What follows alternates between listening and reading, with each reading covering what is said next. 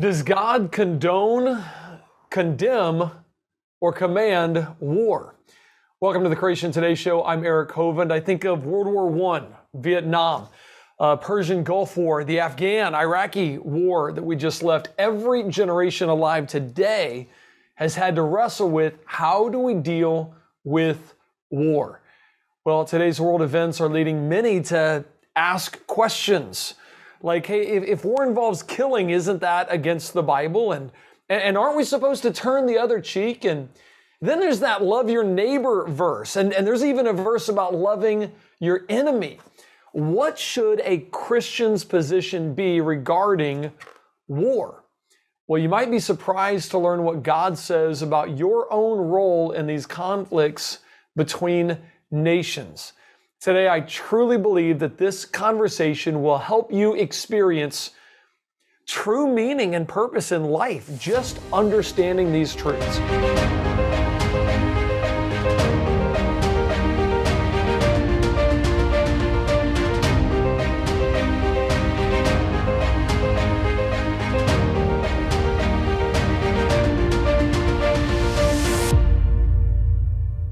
If you're new to the Creation Today show, we're on a mission to disciple the world. We want to turn stumbling blocks into stepping stones that keep people from uh, the stumbling blocks that keep people from Christ into stepping stones, helping them to come to know Jesus Christ as their Savior on your journey to know the truth. I brought a friend into the studio today to have this discussion with me.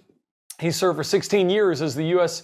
Air Force SERE specialist, which I think would be so much fun. I'm going to have to ask him to go out and teach me some of this stuff. He's serious about his education. He's got a master's in apologetics, and he's soon to be a doctorate of apologetics from Liberty University. He's known as the battlefield theologian. I love that. Ethan Jago. Ethan, welcome, buddy. Thanks, brother. Appreciate it, man. Really thankful to have you on here. I love, first of all, you are the man's man. You've been there, done that and you're thinking biblically through these things yeah. of how do we understand these things. So give us a little bit of, of your history to help us understand why we can talk to you. I mean I'm, you're one of the first ones i called that, with everything yeah. going on to say all right what's your perspective? All right give me a little background. Yeah so i served in the united states air force as a SERE specialist which stands for survival evasion resistance escape. So we teach people how to survive behind enemy lines uh, how to evade capture if they get captured, how to resist interrogation, then escape if they become captured. Uh, so I did that, and then we also do personnel recovery, where we help plan uh, and implement training for guys if something happens to be able to get back to friendly control. Uh, I deployed to Iraq, uh, Afghanistan, Africa, uh, so multiple different locations there, working with uh, third country nationals, different countries, and working with personnel recovery, aiding commanders with getting guys back uh, trying to find civilians and rescue them. Uh, I was a part of an operation where we were able to rescue three American contractors out of Baghdad uh, who got captured. So that's kind of like my uh, my background with that. Uh, I separated from the military, and then I was pursuing uh, academia since then. And the name battlefield theologian isn't like where people's minds might want to go. It has nothing to do with like the physical battlefield, but it's all about the spiritual battlefield and being able to stand for biblical doctrine and theology and be willing to wage war with the culture to stand on the truths that scripture has and not to capitulate to culture and not to muddy things down, but to raise the bar on what the Bible actually says. That is yeah. beautiful. Guys, this is something we talk about regularly. We wrestle not against flesh and blood. And, and that is the reality that I think many people don't see. You know, we want to talk about God and war today. Yeah. So uh, by the way, Melissa, I forgot my Bible. Can you hand me my Bible right there?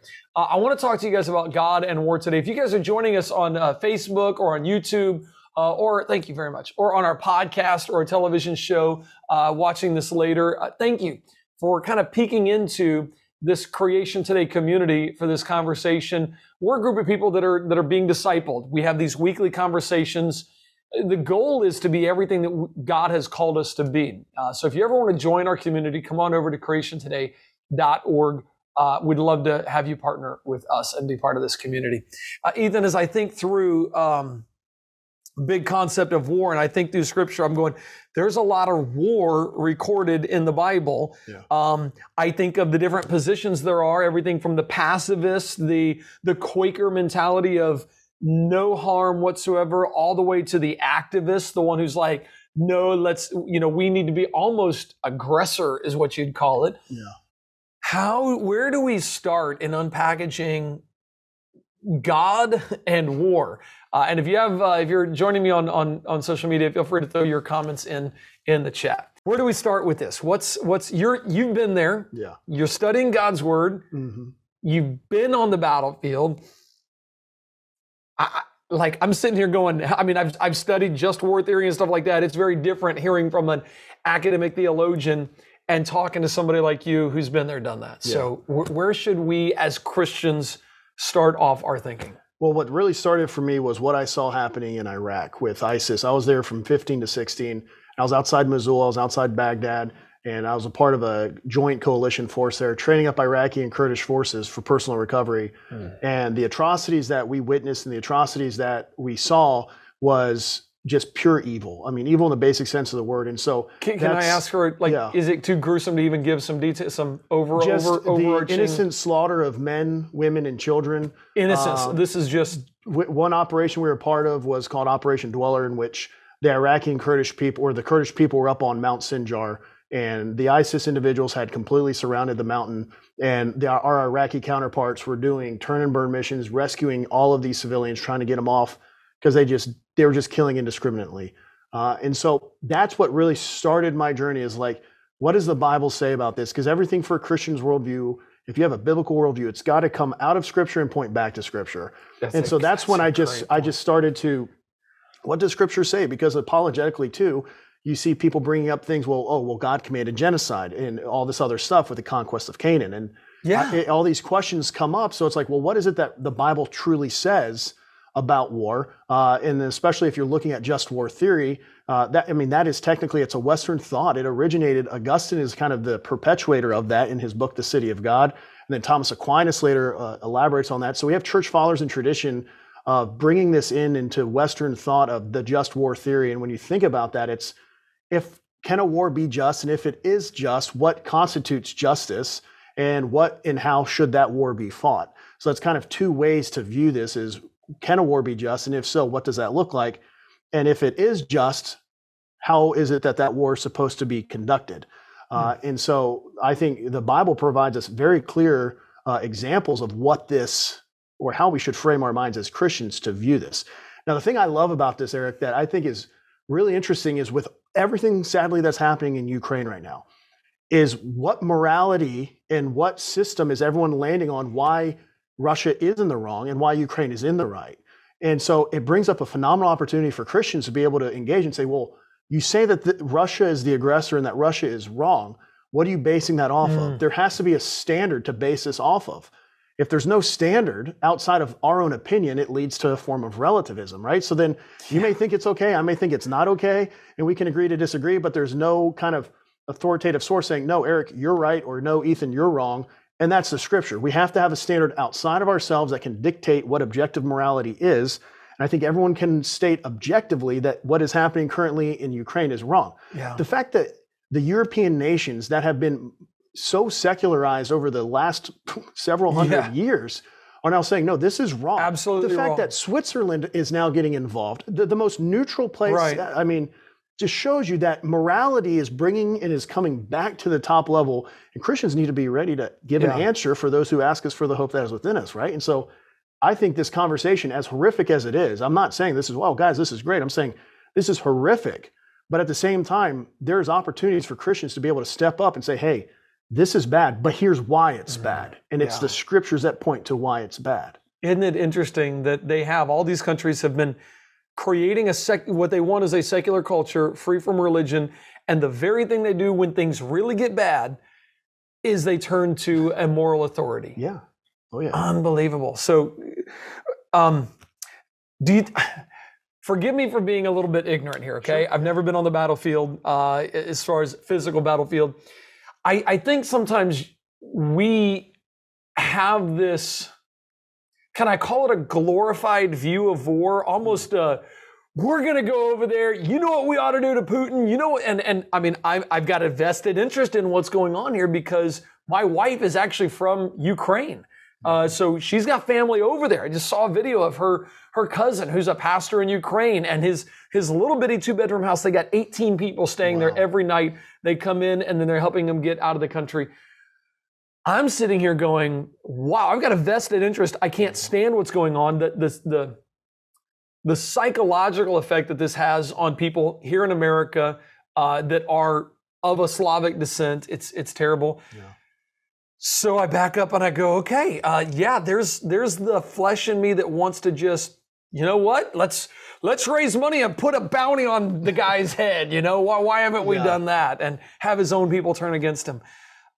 How do we need? I mean, war is not pretty. Yeah. So, talk to us about that first. Like, how, what should our view of war be from a Christian perspective? War, first off, is evil. Um, but not all people in the war are evil. Mm. So we, we need to understand that first is war is evil. Um, actions that occur within war are evil, but not all participants are evil. And so what we first have to understand is who is the aggressor and who is the defendant, right? So who has initiated this? Who has started this? Then who is in the right or who is in the wrong? And, and so when we think about this is I, I think it's a very American ideology that is like, I want to go and help. I love that. Like there, there's uh, Zelensky has actually enacted a, a foreign legion for military and other individuals who wish to come and join. But with that too comes a whole other set of problems. So this actually happened in Iraq. The Kurdish forces actually opened up uh, and were, were bringing people in. Whoever wanted to go, anybody wanted to go fight with toe to toe with ISIS, and they did that. And several foreigners from the EU, from America, were joining uh, they're kind of foreign legion. It's no different than what happened in Britain in World War II. It's no different than what France did with their French Foreign Legion. So this has always been around. This has always been a thing.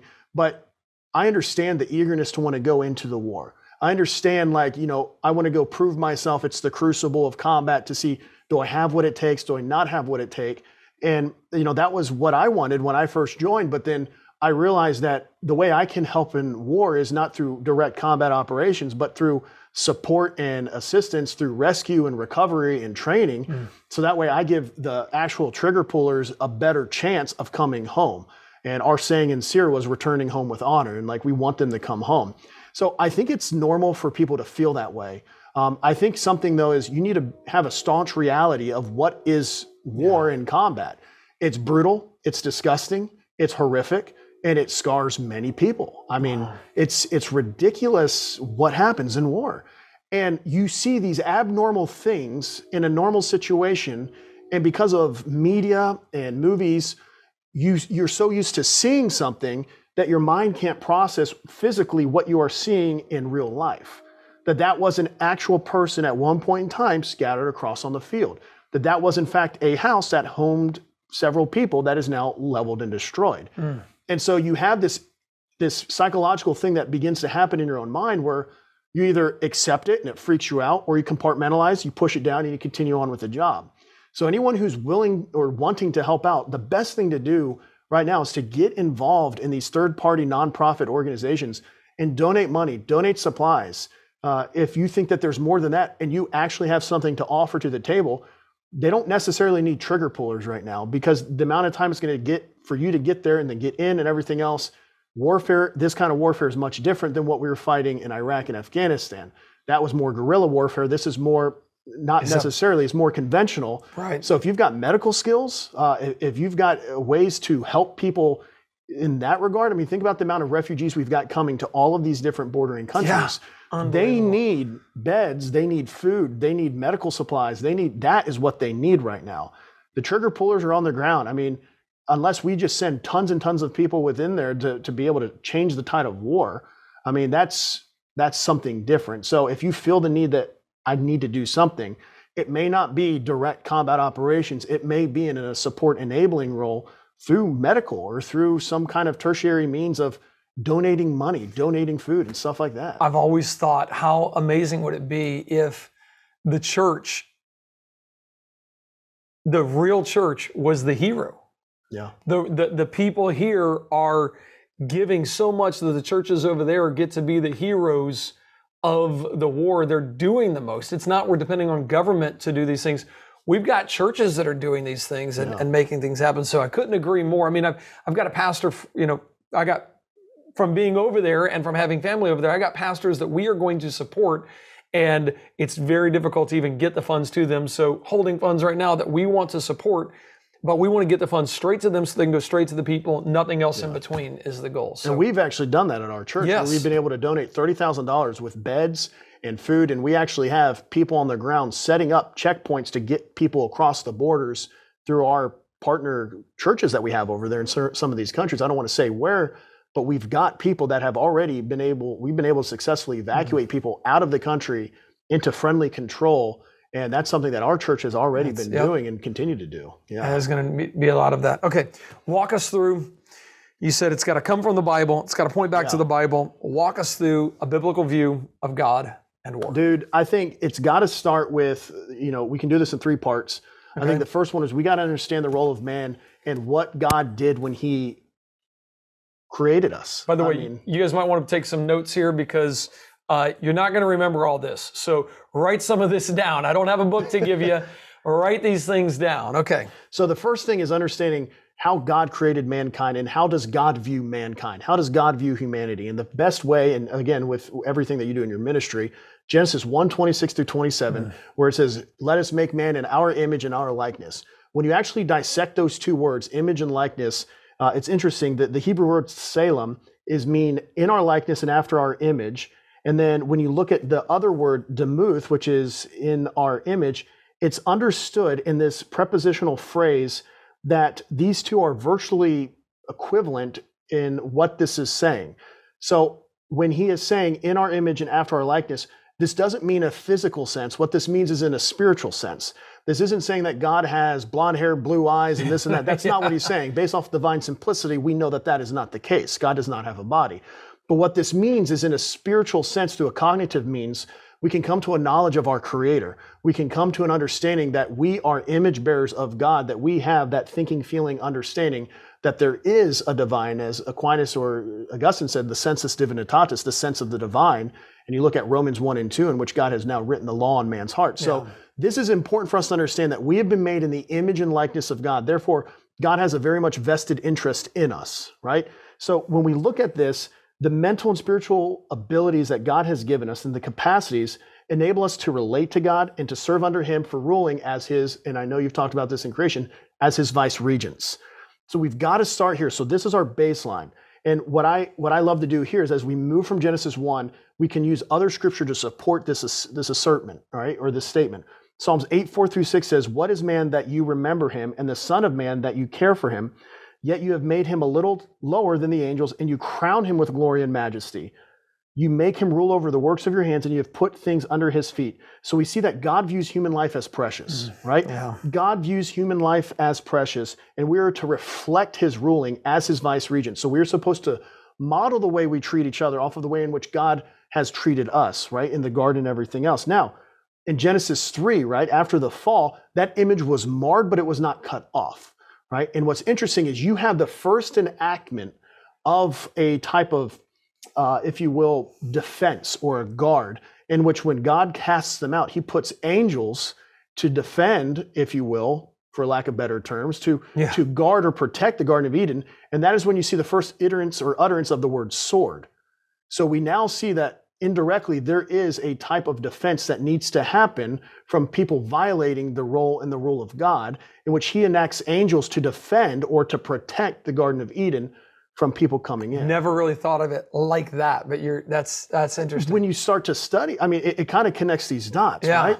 And so as we move through with this, we see that God teaches us in Matthew 10, 29 through 31, where he talks about, Are not two sparrows sold for one penny? How much more will the Lord take care of you? So if God cares about lesser things in creation, like a bird or a sparrow, how much more does God take care and view and want to protect you? So we understand then now we've we've laid the groundwork. We're made in the image and likeness of God. We understand that God views human life as precious. We understand that God has given us a, a venue through to himself through his redemptive plan through his son Jesus. But now what is it that God says about human life? I, I think that's where we've got to go with that because we've got what the understanding of how God views humans or humanity. But now what about life and the interacting within life? That is the question, isn't it? Because if we if we adopt a secular worldview, we got nothing. We got no real value Yeah. other than a higher evolve. You're smarter, therefore you have more value. Is that kind of the way we? Well, I mean- it's because we have the mental capacities, the cognitive uh, understanding. I mean, think about it. Like, I love my dog, right. but my dog can't ex- commit his life to Jesus Christ, right? He that that fails, right? And, and again, if we look at the hierarchy of creation and we look at the order and what in how he did this, and we look at the roles of mankind, mankind. If you look at the dominion mandate, we we're supposed to have dominion and command over the creation, right? So the order is pretty clear, right? Mankind has dominion over creation, but mankind now has to live in unity and harmony with each other. But after the fall, we know that that's not going to happen. Yeah. Yeah. you know? So now as we look at, at human life uh, a beautiful verse i love is micah 6 8 as it talks about this. Well what is it that mankind is supposed to do? What is it that we're, our responsibilities are? What is our skin in the game? And the word is justice. In the verse he says here in micah 6 8 he has told you o man what is good. And what does yahweh require of you? But to do justice to love kindness and to walk humbly with your god and that word justice in the hebrew is mishpat which means to act in accordance here it is with divine law to enact judgment or decide a case. So then someone says, well, okay, we see that we're supposed to do justice, but how are we supposed to do justice? Easy answer. God enacts judges in De- uh, Deuteronomy chapter 16, in which the judges are now supposed to be acting on God's behalf to execute justice on those who need to have, who have broken the Mosaic law or have broken other divine laws. So we see that God has now commanded we're supposed to do justice. We're supposed to love each other. We're supposed to live in harmony. But because of sin, but because we have marred the image of God, now we have to make sure that we are protecting human life. Now, what's interesting too is that there's no differentiation between the Jewish people being image bearers and then the Gentile population being image bearers. It's all humanity are image bearers of God. If you are a human, you are an You are. image bearer. You're in. So if you're an image bearer. Born or unborn. yeah, Yeah. yeah. I mean, we could get into that topic too. So if you're an image bearer, that is carte blanche across the board.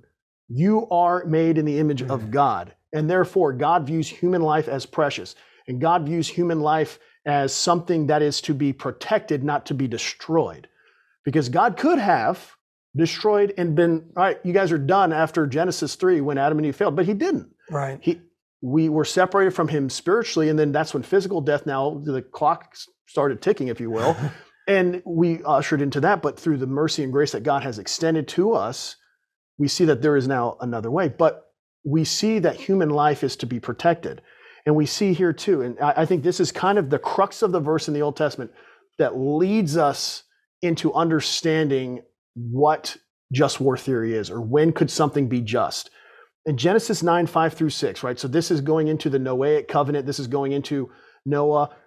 It says this Surely I will require your lifeblood from every, living every Yes. living thing. I will require it. And listen, every man from each man's brother, I will require the life of man. Whoever sheds man's blood, by man his blood shall be shed. For in the image of God he made man. So here's what's interesting. This is capital punishment right here. Yeah. This is the mandate for capital punishment. As we look at capital punishment, we usually think of capital punishment in like a national sense or like in a state sense, right? Like, oh, Florida has uh, the laws of capital punishment, or Pennsylvania doesn't have capital punishment laws. And when you apply that to war, capital punishment then goes internationally. So if someone sheds man's blood, if someone overly steps out of bounds, out of the law that we have been told, which thou shalt not murder or thou shalt not kill, however you want to dissect that word, you are going to be held to that same standard. Right. Right. And so this is capital punishment being described. And how you can directly correlate that with war is capital punishment on a grander sense, and the principles remain the same. And that's the thing with just war theory, it's theoretical. It's an intellectual thought framework, if you will, on how one rationalizes or justifies if a war is right or if a war is wrong. And based off of this, what the scripture is saying, if you shed man's blood, this is what was required of you Mm. because you're not respecting the image of your fellow brother or sister if they're not in Christ of a fellow image bearer. So now this is what is required of you. Interesting. So it does come down to, I mean, when you think about kind of at the end of the day, Jesus said two commands love God and love others. Yeah. So what does it look like to love others? And that's why yeah, taking taking war down to this is the last resort. Yes. You do anything other than that, you are made in the image of God. So you should love others. You are image bearers of God. Um, so life is precious. This is a last resort. I mean, at the end of the day, war. It's it, it absolutely if you can do war through peaceful negotiations, you need to. If you can do war or if you can prevent war through sanctions, you need to. War is absolutely the Mhm. last resort. Now, I want to throw out a question that I know someone may be thinking that you actually mentioned in your intro. Well, aren't we supposed to turn the other cheek? Yeah, Well, if you actually look at Matthew chapter 5, it's very interesting. Most people would be considered, I would consider that most people across the world are right handed, would you not? right? So, and we get the qualifier though, if someone smacks your right cheek. So, how am I going to smack your right cheek with my right hand if I'm right handed? It's typically going to A be a backhand. back, which is more of an insult. So, if you're insulted this way, he's not necessarily talking about a physical attack. He's talking about, hey, I don't like you, Eric. Take this, bud. And then it's you like, oh, oh, I'm a, it's game on, buddy. No, Right. it's like, okay, I'm not going to let your insult affect me. Fine, go ahead and take the other one. It's not saying, let me punch you in the face and then let me punch the other side of you got to turn face." the other. gotta- because if we're image bearers, that kind of a, a physical altercation is going to amplify down the road. I mean, if you've ever been involved in a fight, it usually starts with a little shoves, and Yep. then the shoves turn to slaps, and the slaps turn to punches. So Jesus isn't. I've got a brother and a sister, so, uh, So, you know, yeah, you've been we've- slapped. Maybe you haven't been slapped enough. you know? Maybe that's my problem, Marlissa. Yeah, But so that's. I want to quickly take that that away. yeah. And I think Um, there's a lot of those. There's a lot of those passages.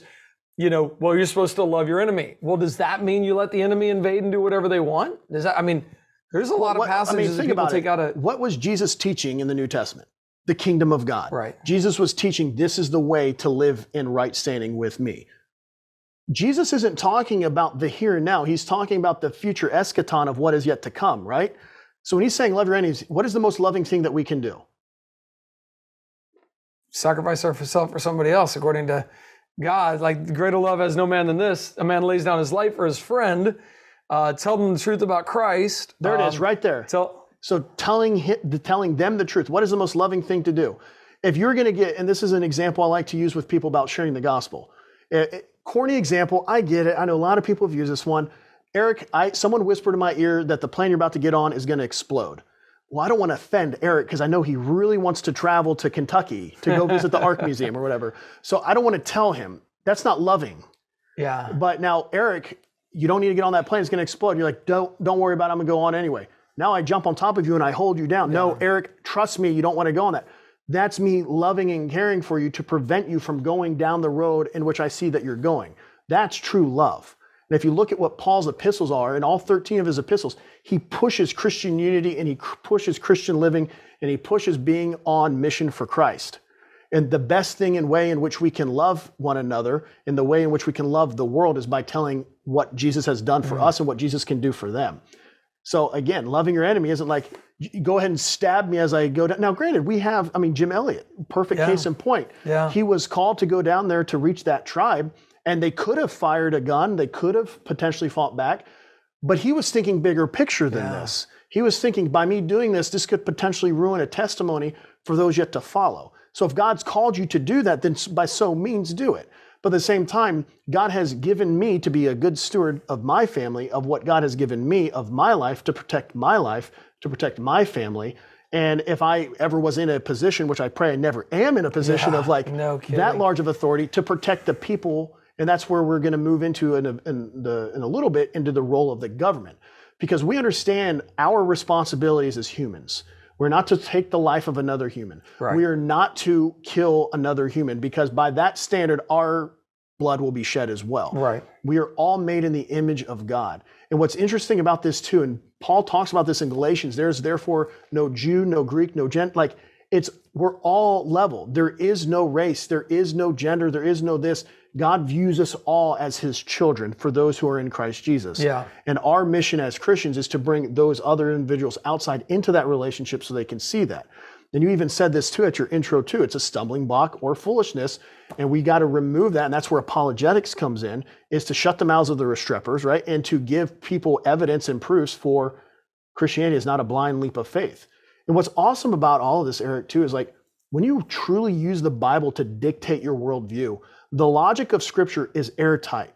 Scripture does not contradict itself. There is no contradictions in Scripture. There's apparent paradoxes in Scripture. There is what we see as like textual variants in which you can uh, come up with, well, maybe this and this, but it never impacts doctrine. It never impacts theology. It impacts practice only. If you do look at textual variances, especially within the New Testament. But what's awesome about all of this is Scripture gives us a very, very clear guideline on how we are supposed to conduct our lives and what right and wrong is. Because, like we said at the beginning of this conversation, otherwise everything's subjective. Yeah. And like, we're just going to be living our lives for like, I hope this is right. Yeah. And I'll roll the dice. And when I get up there, and stand before Peter in the pearly gates, which is hilarious that people think that anyway. Yes. Uh, why should I let you in? I was a good person. Cool. Come on in, man. it's You know not what I quite mean? going to work Yeah. like that. So that's why when we allow the scripture to kind of shape our mind and guide us, uh, I, I think that is kind of the best way for us to view all of this.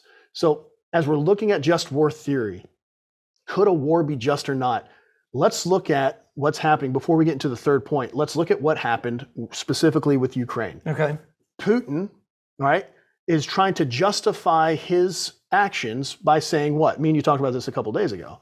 Saying, "Hey, that used to be that used to be our territory, and we want it back." And uh, um, I, I, I think I'm still wondering sometimes what is the really big picture going. I've heard about the Yeah. the Russian Orthodox Church versus Ukrainian Orthodox Church, and things going on there, the power that they have, but ultimately he's going, "Yeah, I." I this I'm bringing you guys back, and I'm I'm saving you guys. He's got all kinds of propaganda out there. Well, he also said too that this is in reaction to Ukraine threatening to Yeah, invade to Russia. invade Ru- like that's really so going to he's happen. trying to rationalize his his invasion, which I mean you talk about this. It was supposed to be 48 hours. I think we're in day 14 now. This is insane. Right? Watching So- their resistance, I get, it's, it's It's inspiring ridiculous. to watch the Ukrainians fight. So we Uh, have really the is. aggressor. The aggressor is Putin. Putin has come into and invaded Ukraine under the auspices of Ukraine was going to invade. Uh, I'm trying to protect my people. Data doesn't show us this. Right in the 1930s, we see the mass genocide that Stalin did on the Ukrainian people. Yeah. So when we look at the historical data on Russia's game plan and the USSR and the Iron Curtain and everything else, data would negate what he is trying to purport as being factual, when in fact that's not the actual reasons. And if you look too, I mean, he had a four-line Western or uh, in advance, right? He had from the south, the east, the Yeah. north, right, and then he was even paratrooping guys into the airports. So this, This, is isn't a incredibly this is well a- planned. This isn't. yeah, this isn't a oh I got to react because the, the question is is when Russia because we saw the buildup happening. Right. We saw this buildup happening. What should the Ukrainian in the world response had been prior to Russia actually invading? Right. So should Ukraine have taken a preemptive strike? Should the EU moved people in? Now Ukraine's not a part of the NATO. Yeah, Ukraine's been trying to get a part of the EU and everything else, and that's kind of what really started all this up. Is that Russia said you will not be a part of the NATO because if you are, now that is a direct Right. Threat to us. threat to us. And Ukraine, if you look at it, it's a buffer zone. I hate to say it, but Ukraine is a buffer zone between you got Poland, Romania, Moldova, you got all these countries right here, and then there's Ukraine, and then there's Russia. So that's this buffer zone that he wants to extend his borders and everything else. So here's the question. That's what's funny is it's like, you know, well, you don't. We want you to become part of NATO because then you'll be bordering us. It's like, so instead, I'll take over everything up to the border. I got you guys. Uh, yeah. un- unbelievable. So, if let me ask you this, let, let's play a theoretical play here. If Ukraine acted preemptively with all of the buildup, and we saw this happening, this was happening weeks in advance. If Ukraine took the proactive stance and attacked Russia, would they have been in the wrong and Russia then been in the right? See, okay, according to just war theory, I mean, that's that's. I guess this gets down to what you guys tell me what you think in the chat. Uh, see if you got it right according to Battlefield Theologian. I go, if I know there's somebody outside my house with a gun, and I believe they're going to come in to try to do harm to me, at what point do I make that decision? I am. It is now defensive to preemptively do something. So Mhm. you help me out, man. You studied this more than me. I, I if you're outside my house with a gun, I'm probably I got a gun waiting I just I don't know where that fine line Yeah. is. Where, where where do you do that? How do, how do you? So I mean, think about it this way: when when Japan invaded, or when Japan hit Pearl Harbor, right? And then when um, and I've got a perfect historical data point that I want to use here in Okay. a second. And then we see what was happening with the Blitzkrieg. All right, let's fast forward a little bit. When Israel was, uh, I- forget exactly when this was. I the dates failing out of my head. Egypt was building up forces. Palestine was building up forces. Israel saw what was happening. For the Six Day War is this? Yes, yeah, Israel took a preemptive strike and went. and attacked Egypt and stopped it. So you see that this stuff was happening. Israel saw, based off of history, we know what's going to happen. yeah, We're going to, before it comes up, because in certain ways it's better to be proactive than reactive, right? So in a, in a hand to hand fight, I have a better chance of winning if I am active, proactive rather than reactive because the reactionary time and everything else. Now take that on a grander scale with Wow, warfare. with nation. Yeah. So when Israel preemptively striked Egypt, it's like, we see what you're doing. Bam, stop it. Now, the reason why I believe that that was just is because they limited it, and we're going to get into this in a little bit. They limited it to combatants only and proportionality, force necessary to subdue the threat that was happening. And so that's what we got to look at. So now let's apply that case model to Ukraine. We see Russia lining up on the borders of Ukraine, Belarus, everything else. They've already taken Crimea. We already see what happened in Right, in 2014. We 2014, see yeah. everything else happening, right? History and data has shown that Russia is going to do what Russia is going to do. Ukraine, again, it, it's a it's a darned if you do, darned if you don't. exactly. If they would have preemptively stepped up and said, "No, we're going to just hit this area here," but the sad thing is, is those lines is really close to villages and stuff. It's really hard to di- dif- differentiate between targets, and discrimination is going to be very difficult between civilian and combatants.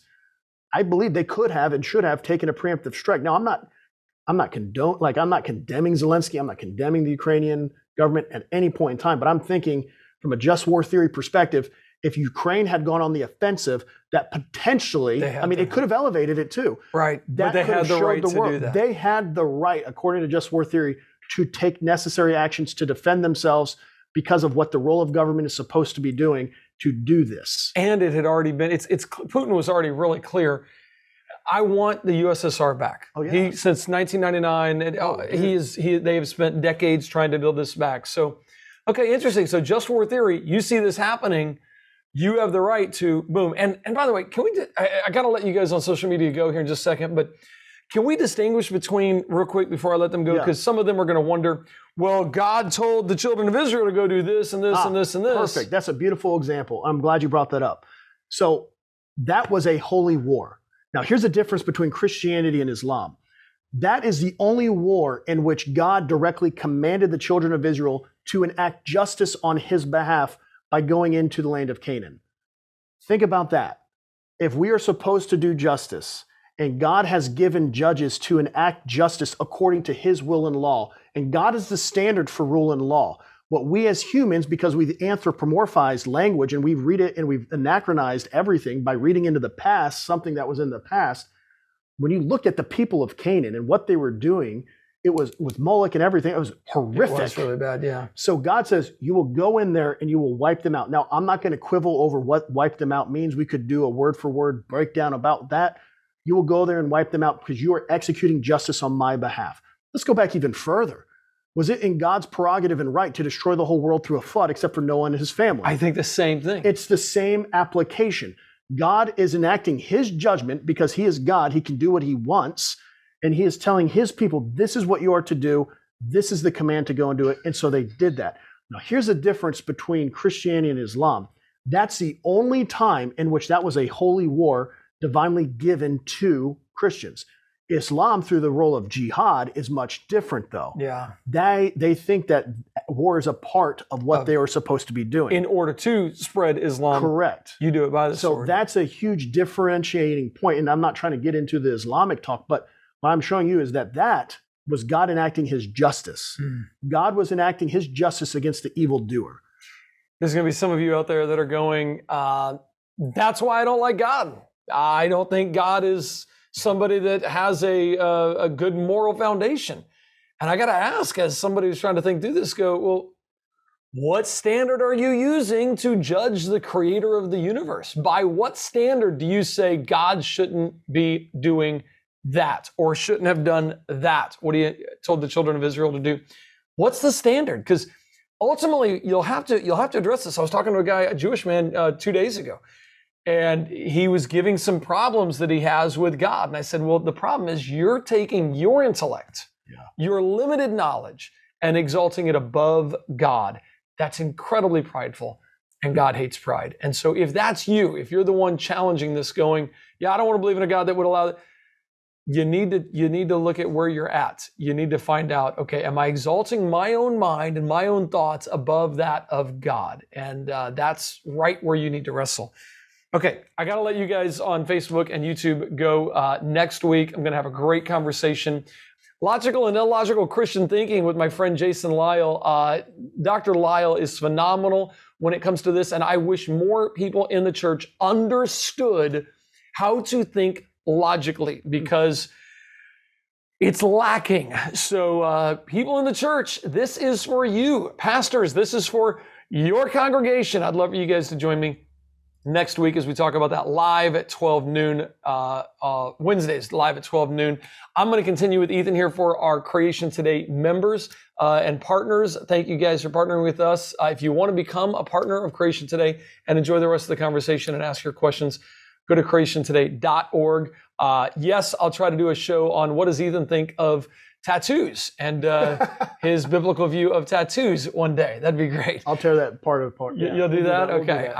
I, I don't have any. I, I'm, I'm not hiding anything under here. Um, but we'll talk about that later. Guys, thank you for joining me. I hope you guys have enjoyed the chat. I'll jump in there after the show and uh, see what all kinds of crazy things you guys said.